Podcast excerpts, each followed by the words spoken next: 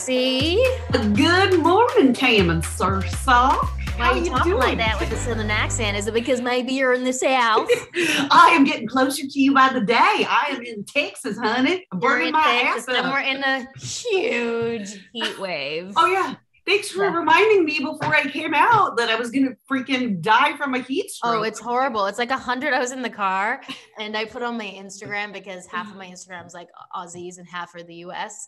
And like, you know, I'll be like, I said, oh, it's like a hundred degrees out here. What is it like 40 degrees in Australia? And everyone came back and said, no, it's not that hot. It was, it's only 39. So then yesterday I went out, it was 116. So I was like, well, what is this in Celsius? And they're like, it's 46. like, I feel like we would die. And I'm like, exactly. It's friggin' hot outside. It's so hot. You're like, I went. You so yesterday I decided to take my daughter to this like it was like an outdoor like splash pad thing. Of course. like right like just to keep cool and we went to that and i was wearing a sundress and i stupidly wore a strapless bra oh, like oh in no, this she heat had a tent. Girl no i got back home and i was disrobing and I, my bra was like three times the weight that it was when i put it on because there was so much boobs Oh, fat. I thought you were just gonna have that big line like right Yes, across of that sunburn. too, That's that always too. super sexy. My husband, when he takes his socks off, literally, it looks like he's wearing socks because still he's like super like tanned until right to his ankle, and then it's pure white. So I'm like, that is sexy when we get into bed. I'm like, maybe you should cover your feet. oh my god and then like the full like farmer tan like the sleeves and like Yeah. the shorts I'm line like, maybe we'll just use the covers today. Like maybe we'll just cover that part up. you're like lights Um, out I don't know about you, but I've been having, you know, because the kids are at home, I just, I'm like really struggling. I wouldn't say I feel happy overall. Like I feel like my mental health is pretty good, but I'm really struggling keeping my shit together with my kids. You know, like I Mm. think you, you know our situation. We had, you know, everyone had COVID. Lots of kids were at home, and then I went on the road with my kids for pretty much two years. So I haven't had them in school for almost like two and a half years. We've been homeschooling, and I'm not a good homeschool teacher. Like I've ended up putting them in tutors for the for the last like two months because I think it's ruining my relationship with my kids. Um, but I'm getting to the point like even this morning I woke up and I was like, okay, I'd start with the positive mantra. We're gonna have a great day. Everything's gonna be great. And then I just hear this, eh, this want this whining in my ear, and I just can't handle it. It's too early to be whining. Mhm. And I just, I know I'm supposed to like calm my limbic system down, ground myself, but I just don't know how realistic it is. And then I find myself doing things like, why are we whining? You know, it's too early for this. I use your life really that difficult. I think I said this morning. And I know it's not what I should be saying, but I'm finding it super difficult. Yes. Well, it's you know, and it's the summer too. So it's like there's the heat that's playing into Yeah, all this. yeah. And it's like the kids are, you know, they're like not, it's not a full day for them anymore Yeah. to like these time. So it's like, I don't know about you too, and I totally get what you're saying, but I'm like running out of activities too. I'm just like, uh Yeah, I just gave them like literally a whole thing of um, detergent to like play bubbles with because I'm just so over it. Um, but here's the thing: our next guest, I hopefully can help me and us and moms Mhm. out there who are struggling. You know, I get to the end of my day and I go on uh, YouTube and Instagram and TikTok, and she came into my life via TikTok. And what she was saying resonated with me so much that I burst into tears because I feel like those, what she's giving me, all these massive gifts of parenting, I want to do. And I Mhm. do do at times, like a lot of the time, 50%, but I, it's just not constant. And I, I need to try to retrain my brain and how I approach my kids. Um, so, who do we have on next, Roxy, that can hopefully make us better moms? Okay, this is the winner. This one's the one, okay? yeah, she's the one that's to make us better. She's the one. She's the one. Yeah, yeah. Um, she is the most amazing parenting expert. She's a speaker. She's an author. She's a doctor. She seems to have all the answers to these tough questions. I wonder how she have. fights with her husband. Is it like I I, yeah. feel Yeah. I am, or is it like you did? I would like to see. Totally. And hopefully she will not tell us we're totally fucking our kids up. Let's welcome Dr. Vanessa LaPointe.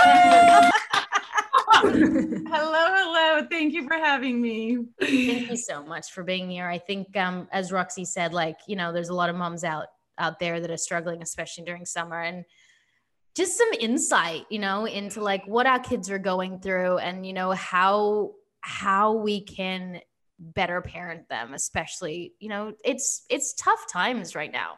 Mm-hmm.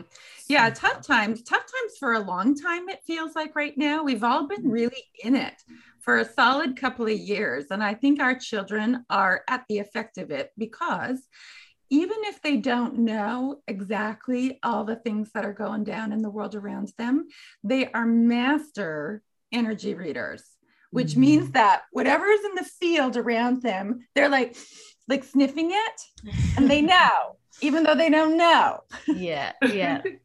well, it's like I feel like um, you know, Tamara and I talk about this, but I feel like I go through every day being like, did I fuck my kid up today? Like, I'm like, the last thing I Are said, they going to be addicted to drugs? That's what I thought last night as I went to bed. I was like, mm, today was probably the day that they turned yes, into an addict. It's constantly like, oh my God, the last thing that I did was that the thing that's just gonna like completely put them over the edge. Like, is this normal for parents to really think like this? Like to constantly be like, okay, did I fuck her up? You know, I mean, normal is always this relative thing, but it's an hmm. interesting question. And I've been thinking along these lines a lot of late because of the the rise of this thing called the parenting industry, mm. of which I am a part. Mm-hmm. Full disclosure. And I often think about um, my grandmother, who's long since passed, if she was still around, what she would think about what I do, like for a living. Mm-hmm. And I can just imagine her looking at me kind of gobsmacked and thinking, like, hold on a second. You tell the parents how to do the parenting. Why do people need what? yeah. like, don't you just do it? Why do we need to talk about it? And so I think it's an interesting thing because on the one hand, we have all this amazing knowledge now. Like even my, I'm uh, in my late 40s, and even my parents didn't have access to this. So this really is this generation of children mm-hmm. and parents that have access to science and information about development and stuff that has never happened for parents before, which is wonderful. On the mm-hmm. other hand, I think it's freaked us right the hell out because now mm-hmm. we have all this information and we're like, snap. Maya said that if you know better, you have to do better. Mm-hmm. So the mm-hmm. pressure's on that we all now have to perform. We know, you know, Dr. Vanessa says this and Dr. So and so says that, mm-hmm. and this book says this. And so we're like, okay, I'm going to do all the things. And we feel like if we don't do all the things, we've messed them up. Mm-hmm. Um, at the end of the day, the science is very clear that nature would not be fool enough to have created children so delicate that on a day or a string of days when parents are just you know maybe not their best mm-hmm. that that presentation of not your best would ruin your children nature's way uh, ahead of us on that and our children are robust having said that if all they got was you know yelly, shouty, angry mom, um, probably there will be an effect. Mm. My husband and I have this, you know, I wouldn't say polar opposite ideas of parenting, but because he is 11 years older than me, and so I'm more like, uh, you know, a millennial, but at the end of the millennials, um, and he's, I think he's what Gen, what's before millennial? X, Gen, Gen X. X. Mm-hmm. He's more like, you know, obviously we don't do the spanking. I we can go, we can, you know, delve into that. Like, I don't believe that we should touch children just like we wouldn't hit a spouse or a friend or an elderly person or a dog. But he's more about the idea of like, I guess the word would be punishment. You do something bad, you get a repercussion. I do believe in consequences. Um, I do believe that consequences most of the time happen within the thing itself. For example, if my daughter is eating an ice cream and I say, like, make sure you don't let it drip, you know, you've got your napkin there and she's not paying attention, and all of a sudden it drips all over her clothes, I feel like that is the consequence, right? I feel like, well, now she's going to have to go through the amusement park with sticky stuff all over her clothes, and she's learned the consequence right there. I don't know if I believe in like, okay, now that you've messed your clothes up, I'm going to change your clothes and now you're going to have to sit in a timeout and think about what you've done. so it's like trying to figure out like how do we make our kids and and it's it's hard to say like good kids because isn't that it's kind of like an asinine term like kids that are respectful and make good decisions. And you know when they're in a situation as they get older they know not to do the wrong thing which keeps them safe because i feel like parents that's all we want to do is keep them safe. How do we teach them that without it being like shut down, throw you in the corner, that is bad, that is good, and those blank in those blanketed terms? Mm-hmm. Good question. You know, one of the things is to come back to this foundational principle of um, what children need in order to become the best version of themselves. And what they need is a constant relationship with their parents where connection is at the center of all things, including discipline. Mm-hmm. And this question about consequences, it comes up a lot because I feel like there's so much confusion about it, and certainly consequences that involve significant relational separation, timeouts, um, obviously spanking, any of those kinds of things are going to be full of disconnection, the opposite of what children need. Mm-hmm. When we look at consequences, you're right, natural consequences are a real learning opportunity. And so um, that those things happen, and we don't always completely smooth that over for our children you know that they they have to face kind of some of the ugh, that comes with when things go a little bit sideways mm-hmm. on the other hand when we think about development. And we understand that children are not by design tiny adults. They are children, which means by, by nature, they are developmentally immature because they're still growing and they're still developing. Mm-hmm. It means that the brain isn't completely wired up. Certain parts of the brain that would allow them to think through you know decisions and make good choices and all those kinds of things they, when you're eight like yeah. Listen, when you're 47, that's hard. I know. Don't eat more ice cream. You should know that you're going to feel sick. I mean, at eight years old, like, yeah. So if we get developmentally that they're just not capable of those things, it actually puts us in this really brilliant position. And so to kind of answer the question, what I'll do is I'll give you a scenario. Mm-hmm. Let's say you are mowing your lawn. You're, you know, watching the neighborhood and you're mowing your lawn. And across the street, you see a mom and her circa five year old kid. Um, and they come out to the sidewalk, and you can see the kids really excited about getting on the bicycle. And so, obviously, this child's just learned to ride the bike. The mom and the child have a bit of a conversation. Off the child goes. And then you see the child veer out into the street off of the sidewalk. And you see mom come out, and there's a little bit of a conversation. Child gets back on the sidewalk. Off they go riding the bike. Mm. Again, the child veers out into the street. There's a bit of a conversation, back onto the sidewalk, off they go riding the bike. And one more time, the child goes out into the street. There's now a bigger conversation. And what you observe is that the child and the mom are walking back towards the house. The child is upset and crying, and the bicycle is going away in the garage. Mm.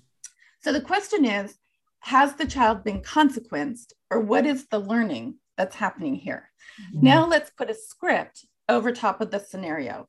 So let's say that this is a parent who believes in punishment or like um, contrived consequences. Mm. And the script would be you must ride on the sidewalk. If you if you choose to ride in the street, then we're going to have to put the bike away because you mm. aren't being responsible or safe with your mm. bike. Right. And so this happens and repeats two or three times, and the consequences put into place.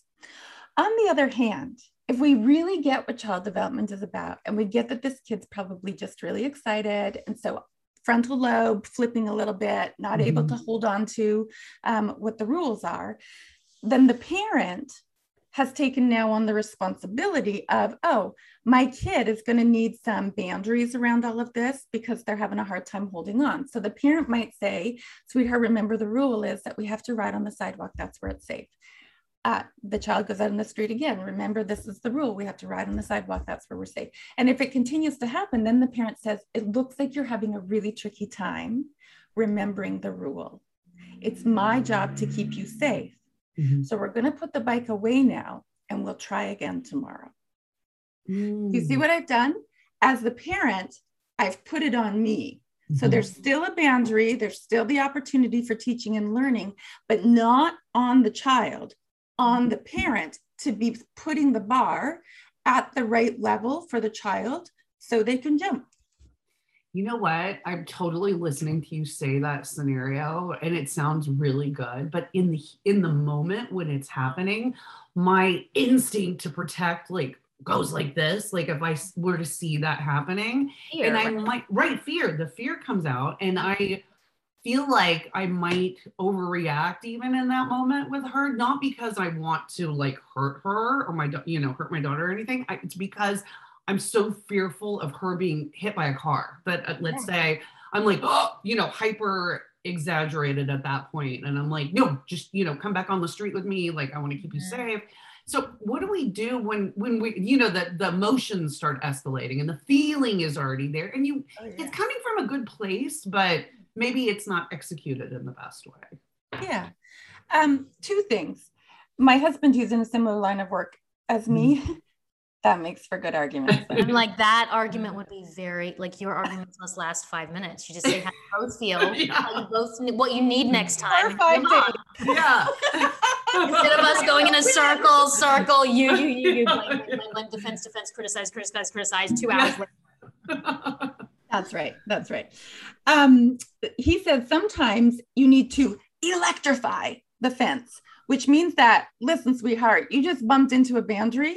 And because it's a boundary that involves like life and death Mm. kinds of things, we electrify the fence, which means a big voice, not angry and um, mean, but a big voice. My Mhm. my boys, when they were littler, used to call it the mama's mean and business voice. um, so it's okay for you to get big, you know, Mhm. maybe not from a place of reactivity, but from a place of, okay, I got a job to do. The other thing, though, as parents, and this one's hard, and I'll tell you, there are days, even as Dr. Vanessa LaPointe, where sometimes I'm like, yeah, I really like landed today. And then there are days where I'm like, wow, we really do only teach what we have to learn because I really am not landing today. And one of my friends described it as um, she said it in a different language, which was Mhm. way more beautiful. But the sentiment was that the path from the head to the heart is the longest road that we'll ever travel. So it's Mm. one thing to know, you know, what we just talked about in terms of Mhm. consequences or whatever else. It's a completely different thing to embody that in the moment when the going gets tough. Mm. And that brings us to this understanding that um, we must never make our children responsible for our feelings Mhm. that we we choose that's an interesting word we choose every feeling we have Mhm. Mm. so Viktor Frankl in Man's Search for- for Meaning, that iconic book, um, there's a quote that says, between stimulus and response, there is a space. And in that space is our power to choose. And that choice is your freedom. I just butchered it, but something like that Well, still made me cry inside. yeah. yeah. And so the idea is uh, our child didn't make us angry Mm. from riding into the street. What happened was that that situation flipped a switch inside of us. Mhm. And when that switch gets flipped, we call it being triggered in the world of psychology. You're triggered. And every time you're triggered, you will regress, which means um, you become a younger version of self. So you're going to now manifest your three or four or five year old self who's having a kind of moment. And there might be some yelly shouts and some um, angry words that come out your mouth because you're in a triggered state. That, in and of itself, first of all, is not going to ruin your kid because you can repair that. And you you do that not by begging for their forgiveness, by but instead by saying something like, "I had some yells and shouts come out of me. I don't love that. That's not the way that I want to be your mommy. And I want you to know that I know that I don't want to do that again, and that's all done. And I'm still really looking forward to going to the park with you, or whatever. You just fix it up, and then you get to work. And by getting to work, it means you understand that that was like some childlike version of self that just went and jumped out your mouth. Mhm. And that child version of yourself, because we're all the ages that we have ever been, that child version of yourself needs a little caring for. Mm-hmm. So in the mantra, you see it, you see what's going on with your kid, you feel what's going on for you in the moment. And then from that wise place, you can feel what's going on for your child. And then you can be what your child needs. Mm-hmm. And you're doing what you say, the actions you take will flow from that being. Everything you're saying is just hitting me right in the guts. Um, you know, I I so want to be this type of parent. I had a, a, great mother who, you know, obviously in that generation had their own stuff brought down from their mothers. And, you know, I feel like this generation's more aware. That being said, uh, my daughter's eight, Roxy's daughter's um, eight, I think, or almost mm-hmm. eight. And she's coming to me now with a little attitude. Mm-hmm and she's we call it sassing in our house. She'll come back and she'll be like she'll talk back.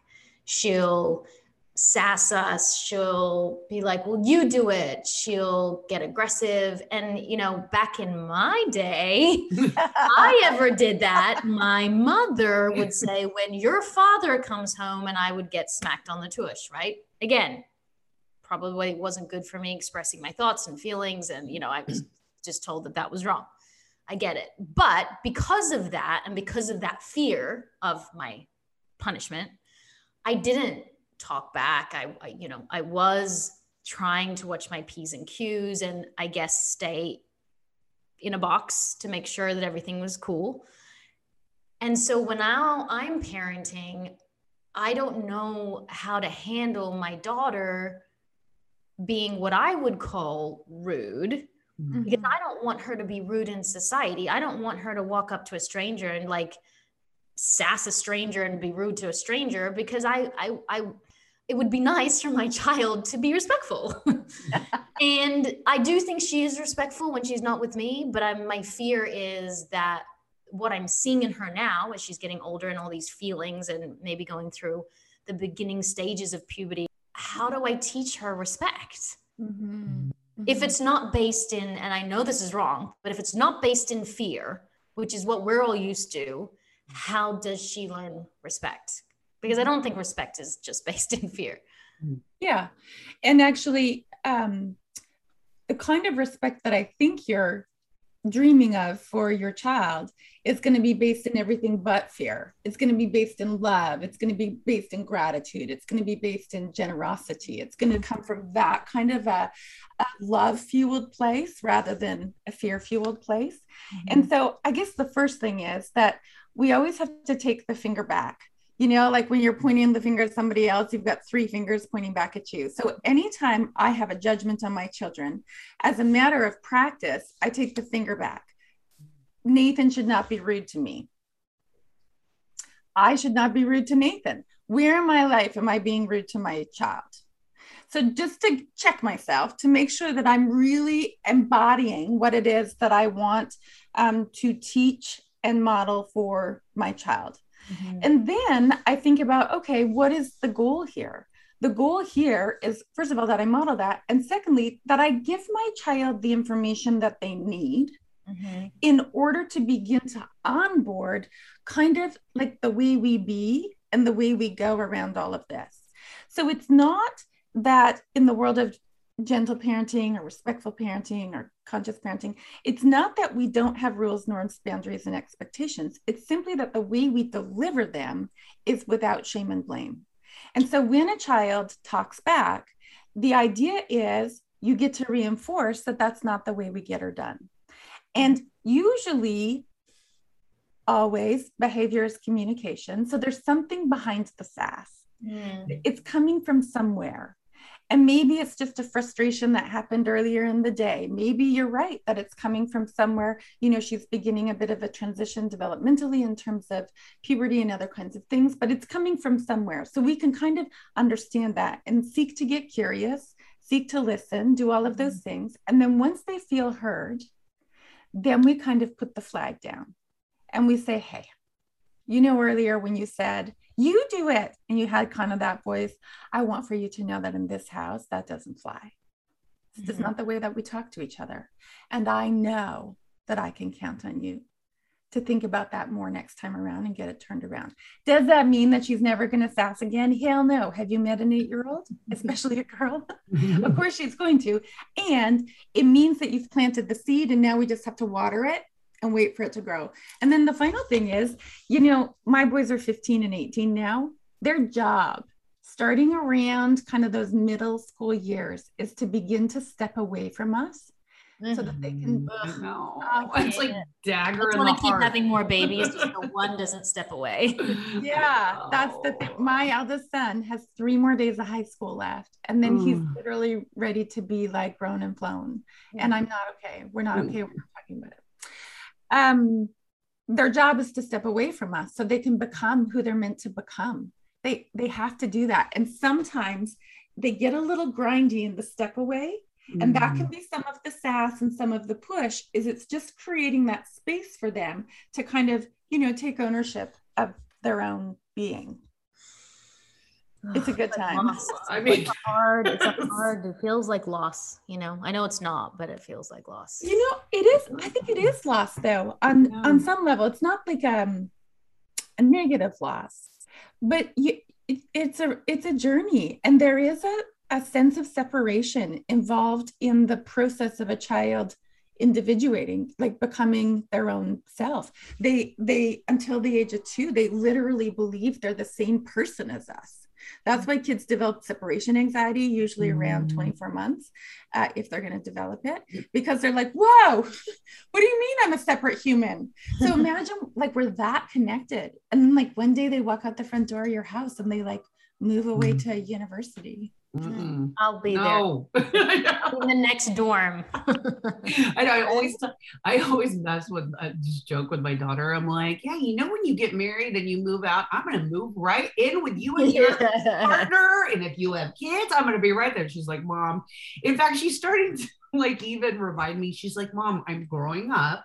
I know this is a Phoenix thing. It's like so I'm becoming right. an adult. I'm becoming an adult, and I'm like talking you through it. What? yeah, exactly. I'm like, I'm not okay with this. Um, but it, you know, it's interesting seeing them kind of go through these stages.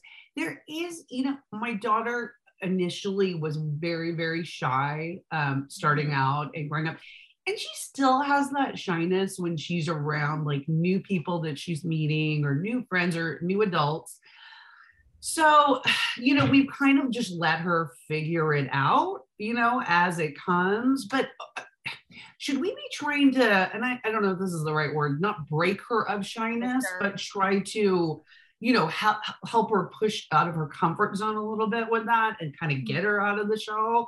Like, I, so I hear both ways. Like, I, I don't know what, what is your advice on that? Cause I'm like, do we just let her be as she's been and kind of figure it out on her own or do we kind of try to push her a little bit yeah you know shyness is one of those things because we live in a in a society in this part of the world anyways mm-hmm. where um, kids who are gregarious and precocious are kind of rewarded for that like even when you take your kid to the doctor and they ask about you know and your child's not feeling well they'll ask you you know are they playing with their friends like normal like they're they use um social um precociousness as part mm. of sort of a, a measure of health mm. and in fact even on iq tests um, people who are really shy tend to score about 20 standard points lower, which is the mm-hmm. difference from being like an average range human being in terms of IQ and testing out low.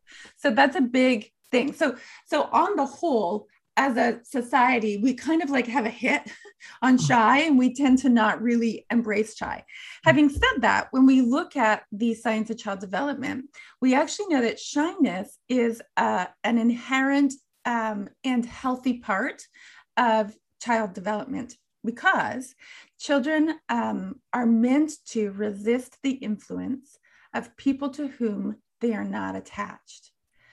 Interpreted into everyday language, you don't want your kids doing the bidding of strangers because they can't be trusted. They're not part of the inner circle. And so they're not meant to be making big decisions for your child and those kinds of things. So kids are wired up to resist the influence of people to whom they are not attached, which is a manifestation of shyness. If you think about the continuum of children in terms of sensitivity, I'll call mm. it.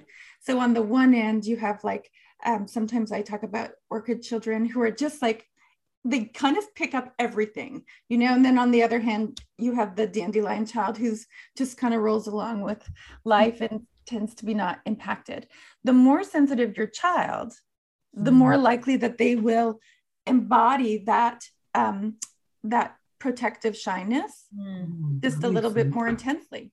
So when you understand it through those eyes, you can see how you wouldn't want to force a child out of their shyness. Mm. You actually would want to spend a lot of time early on, kind of buffering them against intrusions from the world so that they get to just be who it is that they are. With all that being said, life is about living mostly in your comfort zone, flexing every now and then to spend some mm-hmm. time in your stretch zone so you can mm. see all it is that you're capable of, and trying to stay out of the panic zone. Mm-hmm. So oh I don't gosh, think it's my whole life. in a nutshell, I'm like, yes. yes. High anxiety. That is exactly on my gravestone. That's that's my that's my life. Lived life Sometimes stretch to see what I'm capable zone. of, but then try not to panic. Literally my entire See, life. I wonder, I wonder too if um we actually maybe made her even a little more shy because we were so on top of like stranger danger, like because I'm so right. like don't look at that person. yeah, exactly. No one but us. Miss paranoia over here. I'm like stranger danger, like everybody. So maybe that even like made it more, you know, extreme. I have no idea. No, I don't think so. I do that. I do you do I would, that? I would wish I would beg for a little more shyness with my children. I would I would gladly welcome that into my world. My children are the loudest, most exp- they have so much expression. Everything is intense, everything is amazing or it's horrific. My house is constant screaming from joy and hell at the same time. Sometimes I don't know if it's good or bad screaming. it does not end. When we get in the car, my husband and I have tuned out so much that I feel like we're half dead because we're in the car and it is so loud in that car that we just put the music on so loud that we cannot hear the noise. I thought that when you have a second child, it's mm. supposed to be, we're like, great, she slept through the night. This is the easy one. This is the easy child that everyone says, you'll have a second or a third, and there will be one in there right. that will be a relaxing kid or just shy or easier, just a little like I hear Bray, Roxy's kid, be like, Yes, mom. I don't know if I've heard yes, mom in eight years. and then I know they're from me, my, like I understand it. But but my question is a, sort of Roxy would now we've got half the parents who've got Roxy's type of child, and now we've got half mm. the parents who like you were talking about the two different, you know, flowers it's so intense. I tried to to get a a little tiny um, piece of bark out of my kid's foot. You would have thought that I got a, a, chain and just and literally was sawing at her bone. It it was so traumatic for me. It was sure it was traumatic for her. Mm. I don't know how to navigate some of these big emotions. Like there's they're they're bigger than me. yeah. You know, my colleague in Australia, Maggie Dent, talks about roosters and lambs. She and I often talk about we have to put dandelions and orchids together with roosters and lambs to come up with this like 4D understanding of who children are. Um, it sounds like you have a couple of roosters. Two roosters. and, you know, the thing is, our children are brought to us in order to stir up within us uh. all of our unresolved stuff. Oh my gosh. It's like our, our, their greatest uh, gift to us is to bring us to our knees so that we can figure out, you know, what parts of us remain um, wounded or ungrown or unmanifested. And so it's not uncommon that I'll have a parent, a mom, usually a mom, sometimes a dad, who's like, I am not this person. I can't be this person anymore. Oh like, I'm a nice person. Like yeah, yeah. sometimes anymore. And the chaos all around me all the time is gonna like fry my nerves. Like it's just too much, too much, too much. So that's the opportunity my own counselor, she's like, opportunity. I don't want to hear it. I don't want to have an opportunity. I'm done. I'm good. Yeah, you're like, I'm done. I'm done. Right. right. And so, you know, everything is perception. And uh, Wayne Dyer said, when you change the way you look at things, the things that you look at change. And so sometimes it's about like, uh, and it's not an easy thing. This is like training for a marathon kind of stuff, but it's about resculpting our thinking around the sound of the whining, the sound of the loudness, the sound of the mm-hmm. fighting, that it, it, we resculpt it enough that it doesn't get us triggered, but rather mm. we're like, oh, check it out. Look at all this development happening around me right now. It's so amazing, or whatever. That you, you know, find a way to zen yourself out in the midst of whatever the chaos is. Because if you argue with reality, Byron Katie's work, you'll be wrong only 100% of the time. If you have roosters, and you you spend your life wishing for lambs you're, you're, just miserable all the time and so it really is about trying to find that middle ground and also it's okay for us as parents to take up a little space mm. in the family mm. to have, you know, like some quiet time every day where everybody goes to their separate places and spaces. Not as punishment, but just as like we all need a moment to decompress, and we're going to schedule that into the day because that's a lovely thing to do as a family. If that's your um, pace and that feels good to you, I, it's a wonderful thing to model for our kids that we too take up space in the family. Mm-hmm.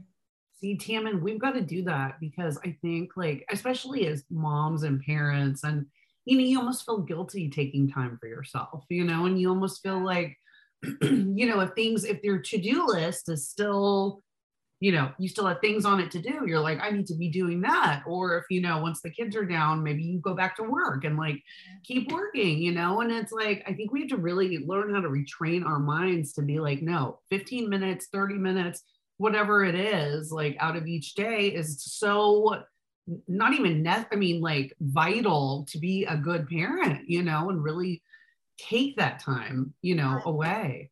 I've been better right? at going like I hope this isn't screwing them up, but like I just randomly go for a walk. Like I'll just be like, as lo- obviously someone's at home. Like I'm just I'm like, see you three year old. Yeah. But I'm just like, I'm going for a walk because I I know I've hit my top. And then uh, again, I talk about limbic system a lot, but if I can't get it down, I'm gonna mm. have to regulate myself or things are going to come out of my mouth that I think can be detrimental. Oh. And I try to do that with my husband as well. He seems oh. to take a lot more breaks than I do. Um, and I look at it as avoidance, but the more therapy we go to, I realize it is really healthy to come down some beats so we can actually mm-hmm. have real discussions. But but you're right it's like you know all the great things that i think about my girls which is like you know they're always doing dance parties and like everything's like creative and you know, all, the toothpaste is everywhere, but they've made it into a koala. Like all the things that make them special are also the things that drive me crazy, you know? and I think that with my husband too, all the things that I love mm-hmm. about him, all like it's this fine line also make me want to, you know, jump. Um,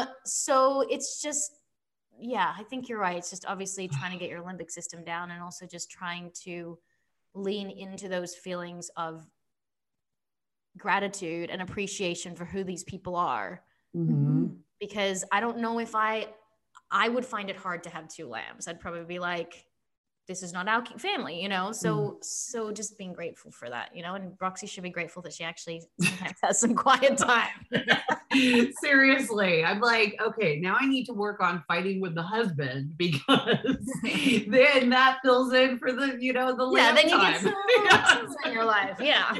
Gotta get something. But that's like another interesting thing too, because, you know, sometimes it happens. Sometimes you're fighting with your partner and your kids are there, you know? And it's like, and that is also constantly kind of plays in in my mind too, because I'm like, oh my God, am I also is she getting fucked up? Like hearing the fact that we fight, you know, and like, you know, sometimes we say things we don't mean and they come out of our mouths and it happens, you know, when you're in that elevated state. So, I mean, the advice that I hear is that you should then, you know, talk to your child about it, don't ignore it, and address the fact that you fought with you know in mm-hmm. front of your partner i mean or with your partner in front of your child and kind of, you know, apologize a little bit. Is that true or is it a deeper conversation? Well, I think it I think it's true. And I also think that it depends. I um separated from the father of my children when my boys were nine and 12 years of age. And we rarely fought in Mm. front of our kids. Mm, However, there was probably about six years of a Cold War, mm. you know, where Mm. it wasn't over the top fighting, but there was definitely, you know, when when you can feel conflict in the air, like you Mhm. walk into a house and you don't even know these people, but you're like, something's going on here. Mhm. There's some funky energy. Um, it certainly would have been like that. And now, almost six years later, my boys will talk about that. And they really only probably witnessed one fight right at the very end when things were bubbling over and very loud. Um, and th- the experience for them, that fight was not what the issue was. Th- The experience for them is the ongoing current of conflict and negativity. And so that's the de- it depends kind of thing. Certainly, children will be unsettled in the face of uh, conflict between their parents. And I think for you to normalize that, like that's part of relationships. We fall out of attachment, we we come back into connection, and the Mhm. dance of that is what it is to be a human interacting with other humans. And so we can normalize that. You know, sometimes that happens, sweetie, and and dad and I, we had some angry words, and we love each other and that is done and we're and then you kind of move on to what else is happening in the day just so you're like we got it it wasn't awesome Mm. and we've got this Mhm. if it's a bigger thing your kids are going to know even if they don't know Oh. So I guess the question is too, like, how honest are you with them? You know, is it just like uh Don't say I hate daddy. Yeah, exactly. That's probably I'm like not that right asshole. thing to say. Yeah. Daddy's an asshole. i think that we have to be very um, wise about that Mm. that developmentally we have to understand where our, our kids are at and what's Mm. appropriate for them to be led in on and what's not. Otherwise, children run the risk of becoming uh, what I would call parentified, where they're Mm. going to try and step in and be the parent and mediate the fights and smooth over the relationship or shrink themselves to become smaller so as to not upset the apple cart because they know that already things are tough in the home or whatever. And we Mm. don't want our kids to be in that place. So it's just calling it what it is, like it's Tuesday, Mhm. like the sun is shining. Mm. Today's a sunny day. Oh, and by the way, dad and I had some words earlier today. Da da da da da. And that's done. And ugh, I love your dad. He's the best Mm. human on the planet. through gritted teeth. Oh, I love that. Oh, I love that man. He's my best friend. Oh, I get it. oh, It's hard though. yeah. A bit before I, you leave, because we only have you for a little bit. I have, you know, let's talk about food. Mm. We have girls. Mhm. I grew up where I was constantly noticing people around me dieting, talking about diet drinks, diet foods, looking at, you know, looking at their figures, how I want to lose weight. I wish I was this many kilos and pounds and, you know, constant, you know, magazines and all about thin is, is good and ha- having, being fat is bad. So now I have a, a daughter who, you know, she came to me and she was like, she couldn't get her, um, her swimsuit on because it was uh, wet. She's like, I'm so fat. I'm going to be so fat. Now, the narrative in our household is always like fat is just a thing. It's not good. It's not bad. It's just a thing. We all have it. I have some, you have like whatever. We have all different shapes and sizes. The thing is, and my husband and I talk about this a lot, there is a point where health is a conversation. Mhm. I sometimes think when we're not even addressing that certain things are better for your body than other things because it gives you strength, it gives you nutrients, all, all these different types of wonderful foods that can help your body grow. There's like this weird fine line about, well, don't say food is good or bad, but then how are kids supposed to know to make good choices instead of just Mm. literally sitting down and eating tubs and tubs and tubs of ice cream and not knowing when to stop? We, we, we say, well, you know, let kids choose when the when they shouldn't have you know a, a, a whole tub of ice cream they should know. I don't know my eight year old i don't think knows. I think she'll eat until she vomits to be honest because she just it tastes good. What is the narrative surrounding food? Because i'm finding it really Mm. difficult and i really don't want my kid to go down the road. I had a lot of eating disorders from 15 to 22 bulimia anorexia. I'm better now although i still think it's still somewhere down there Mhm. um, about you know being a certain size means i matter Mm. so how do we disassociate those two things for our Mm. kids especially girls Yeah. Yeah, that's a big topic. And especially nowadays with social media. And I mean, there's just so much that hits their eyeballs and hits their earballs from such a young, tender age that they onboard um, that messaging, even if you're so conscious about it. Um, I think a couple of things. It always comes back to grow you to grow them. And um, not knowing you from a hole in the ground, except for your glorious presence on social media. everything i've told you in this interview i've laid it all out there that um that food would become something that you really want to stay on top of because it's something that has been a thing for you in the past and so so it's hard to separate where you in that ends and your children in that begin on the one hand and pouring love into all of those places of yourself in an ongoing way um, will only stand to benefit your children and their relationship with food. And I do think that as parents, uh, it is our job to, in the same way we set limits for our children around how much money they're spending or whatever it is, that we we have some limits around that, and not that it's labeled good or bad, but that there's you know food that we eat all the time to fuel our bodies and and our brains and our minds and our muscles and all that kind of stuff, and then there's food that we eat because our mouths love it because it tastes Mm. really good. And that food doesn't necessarily uh, fuel our bodies, but it's lovely to have. Um, in speaking to um, nutritionists and dietitians and folks like that about food over the years, um, there's a lot of, especially when it's around healthy foods, healthy foods, foods that tr- fuel our body, that, that we serve family style. So kids are able to fill their plates from what's put onto the table, that there's always options that we know that they will like, um, those kinds of things. And I think when it comes to the foods that are, you know, yummy in our mouths, but not so fantastic for our cells, um, that we have some limits around that. And we set those limits in a way like, you know, the walls in this room are white. Like that's the tone, that's the matter of factness, that's the this is no big dealness about it. Like that's how we would say, oh, we're only having one bowl of ice cream each. and then they say why and they go what can i have some more Why? Why? Like, why like why Why? can't i eat Why? Julia? she's at camp and she's eating cookies all the time. Don't answer I'm, the so question. frustrated Don't answer the question. The, Oh. the the why, if we had another two hours, I would talk you guys through the traffic circle. But the why is them em- entering into the traffic circle. And basically, our job is to not let them sneak out of the traffic circle by creating Mm. escape routes. When they ask why, and we say because, whatever the fill in the blank is, we've created an escape route. Now they can avoid the boundary that's been put in place because they think they might have like an angle to work to get through it. So when they say why, you can say asked and answered, or you can say, we'll talk about that later, or you can say, I'm not telling you why. My answer is no. And that's it. It's not a negotiation.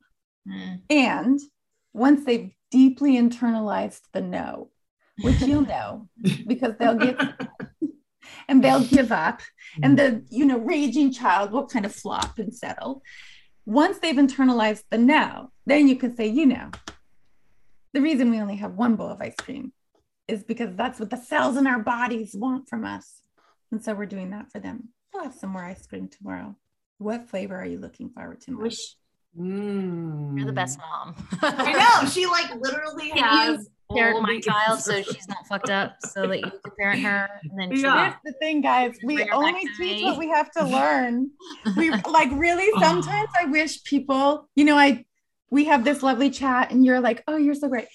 And sometimes I wish people could be a fly on the wall in my house. Mhm. And Oh. I and I have these thoughts like the people pay me a lot of money to tell them what to do. If they could see me now. Yeah. no more ice cream because it's bad for you. yeah, no more. Okay, can you leave our listeners and viewers with like three things that they can do today to be a more conscious parent? Like, what are like three practical things I can do like today with their kids to to help with that? Yes, three things. First thing, try to find five minutes, and if you can swing it, 10 minutes of uninterrupted alone time with each of your children at some point today. And that alone time is on the child's um, wavelength, on their schedule, on their wishes. It's child directed time where you just hang out. Phone is off, put away, all the thing. You're you're just there and available to them. And look for your opportunity so it doesn't feel really canned, but try to find five to 10 minutes of targeted, like, I see you kind of time with your Mm. child today. Second thing, try to find some new eyes for your child every time you experience them engaging in challenging behaviors. And all it is with your new eyes is to go behind the crust of the behavior into the heart of the child. So mm. when your kid sasses you, your new eyes are, huh, what's going on? What's going on for them? That's your thought that you're going to try to embody so that you can arrive at a place of compassion in terms of how it is that you're responding. Third and final thing. And it comes from a quote that my therapist gave to me, and I'll share it with you now. Mm. That which is to the greatest good of self will be to the greatest good of all. Mm. So, what is it that you are going to do for yourself today so that not only you are thriving and amazing and awesome, Mhm. but the drip down of that to your whole family can be um, experienced by your partner, by your children, by everybody around you. That which is to the greatest good of self will be to the greatest good of all. So That's it, ahead. Tammin. We're going to the spa next week. I know. I'm like, I need facials. Sure, no problem.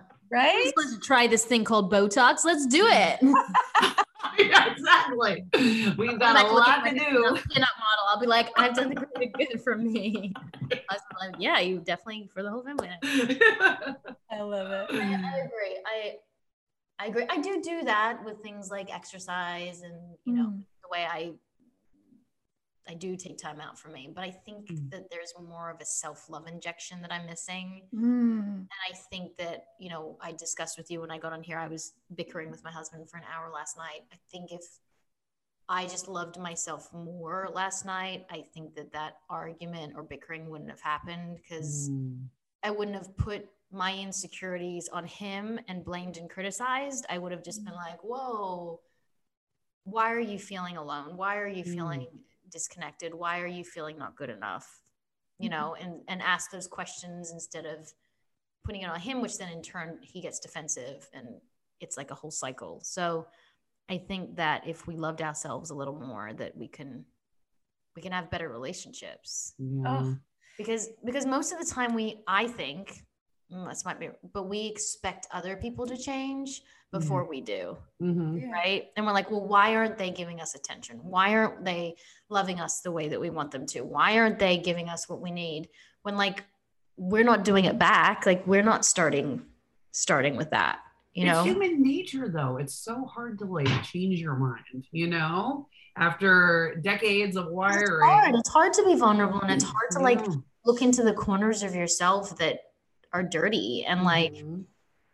Yeah. it's like it's like cleaning out something and it's like oh it smells and it's gross and you have to do it but then it's it's so much better once you have but Mhm. for me it actually reignites a lot of my trauma my anxieties my panic and like when you have those types of disorders all you want to do is avoid them Oh, Mm. yeah. you know you Mm. don't want to walk into another panic attack you don't want to walk into another anxiety spiral and you know but i had my first panic attack two days ago and i haven't had one in like a year and i was so proud that i walked out of that panic attack within seven minutes Wow. Like in and and it all stemmed from self-love in that moment. I was like, this is what's happening to you right now. You've been through this before. Mm-hmm. You know mm-hmm. you're okay. You can trust yourself. You don't need to go to the hospital because what are they going to do? They're going to tell you that you're ridiculous. Like you're just in your mm-hmm. mind. So you know that. And I mm-hmm. think that by walking into that place of self-love, I was able to walk out faster. And I think that's the same with relationships. Yeah. You know, the the outside world is always a reflection of our inside world. Mm-hmm. And it's not that we want to be the only ones who love and see and hear us. And it is that from a space of self love, we have to be willing to be the only ones who see and hear and love us. And when we can be willing in that, then we can accept the love of others in the way that they give it rather than in the way that we want it. Mm. And we can mm. find um, find new eyes for that experience as well. Mm-hmm. And, you know, I did a a workshop um, several months ago with mm. a parenting colleague of mine, and uh, it was on co-parenting after divorce, which is always mm-hmm. a good time kind of topic. one of the one of the questions at the end came from a parent who said, "Okay, that all sounds really lovely. Like, yay, yay, yes, yes, it all sounds lovely. Also, that sounds really hard." and and she's not wrong you know, when we talk about the kinds of things that we've spoken about today, it's hard. Mm-hmm. It's hard to live that way. It's hard to do relationship this way. It's hard to parent this way. And then I thought about it and I was like, you know what? Not doing it is also really hard. Mm-hmm. Yeah. Maintaining the status quo and all of the fallout that comes from that, that's hard too. And so in this big old thing called life, we get to we get to choose our hard. I feel like loving mm-hmm. is really hard. Like, mm-hmm. obviously, it's easy to love because it just happens to you. It feels like it's something you don't think about. Mm-hmm. It's really hard to love people so much that you have to show yourself. Mm-hmm. Yeah. Because it's like, well, what if you love mm-hmm. people so much and they, they like then you fall like you're you're open right you're mm-hmm. all an open yeah. wound and then they don't they don't love you back or they you know it's and mm-hmm. and i feel like even in, i've been in and we'll let you go because we're now getting so deep. I, I feel like in my relationship i've been with my husband for 16 years and like i've always got like a, a little percent holding back just in case he walks away mm-hmm. which i know i don't know. I don't ever think he would because i think that we've been together so long and well that doesn't but i think we love each other enough for that not to be the case. Mm but I'm always holding a little back just in case, just a little back of my own ego, a little back of my own vulnerability, just in case I have to get up the next day and keep going, you know? Mm-hmm. So like to fully love is is hard. Mm-hmm. Oh, mm-hmm. It's hard and it's a big leap off a cliff into a giant abyss that is mm. always unknown. So it's challenging. There's um this incredible writer and psychotherapist by the name of James Hollis, H O L L I S.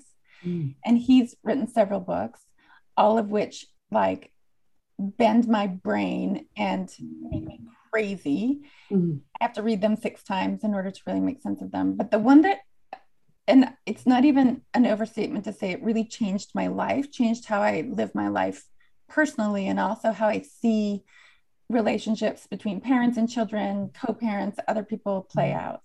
And the book's called The Eden Project In Search of mm-hmm. the Magical Other. And it really is about how we try and fill all the holes within us by mm. seeking it from other people and other places. And he, and he says one of the quotes in the book is um, the purpose of relationship is not to make us happy, but mm. rather to heal our minds.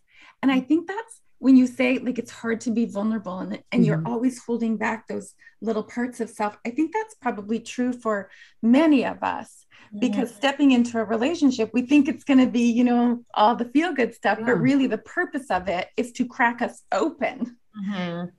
And then from there, like we become limitless. The the potential that we unleash in that is infinite. And um, it would be interesting to see how we might all change the world.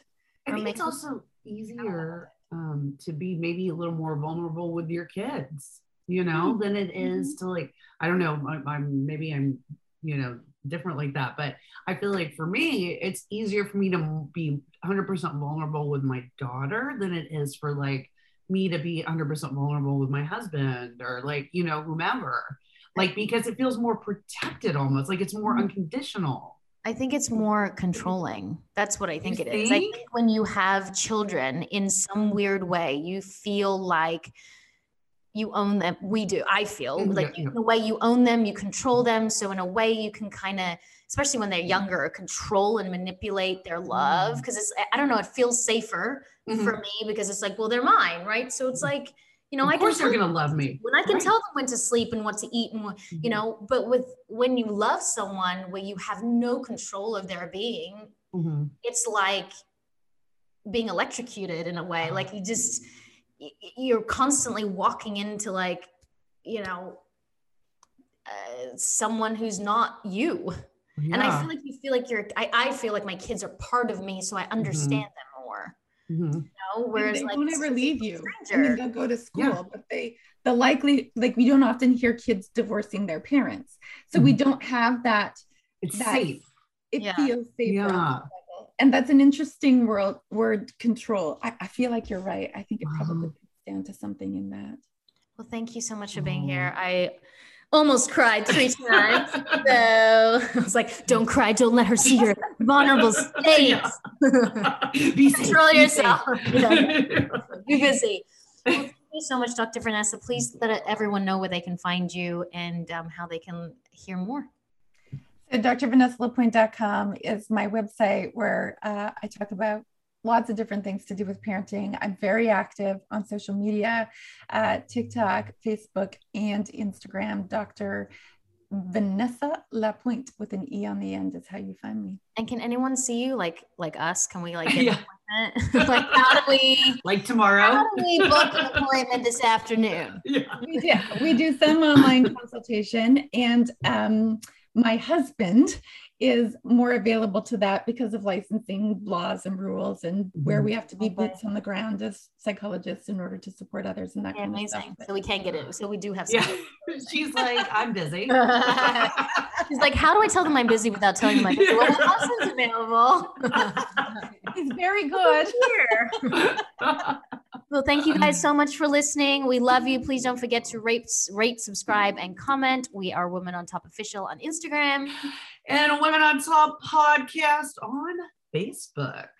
And I am Tammin Sursok. And I am Roxy Manning. And we are Women, on.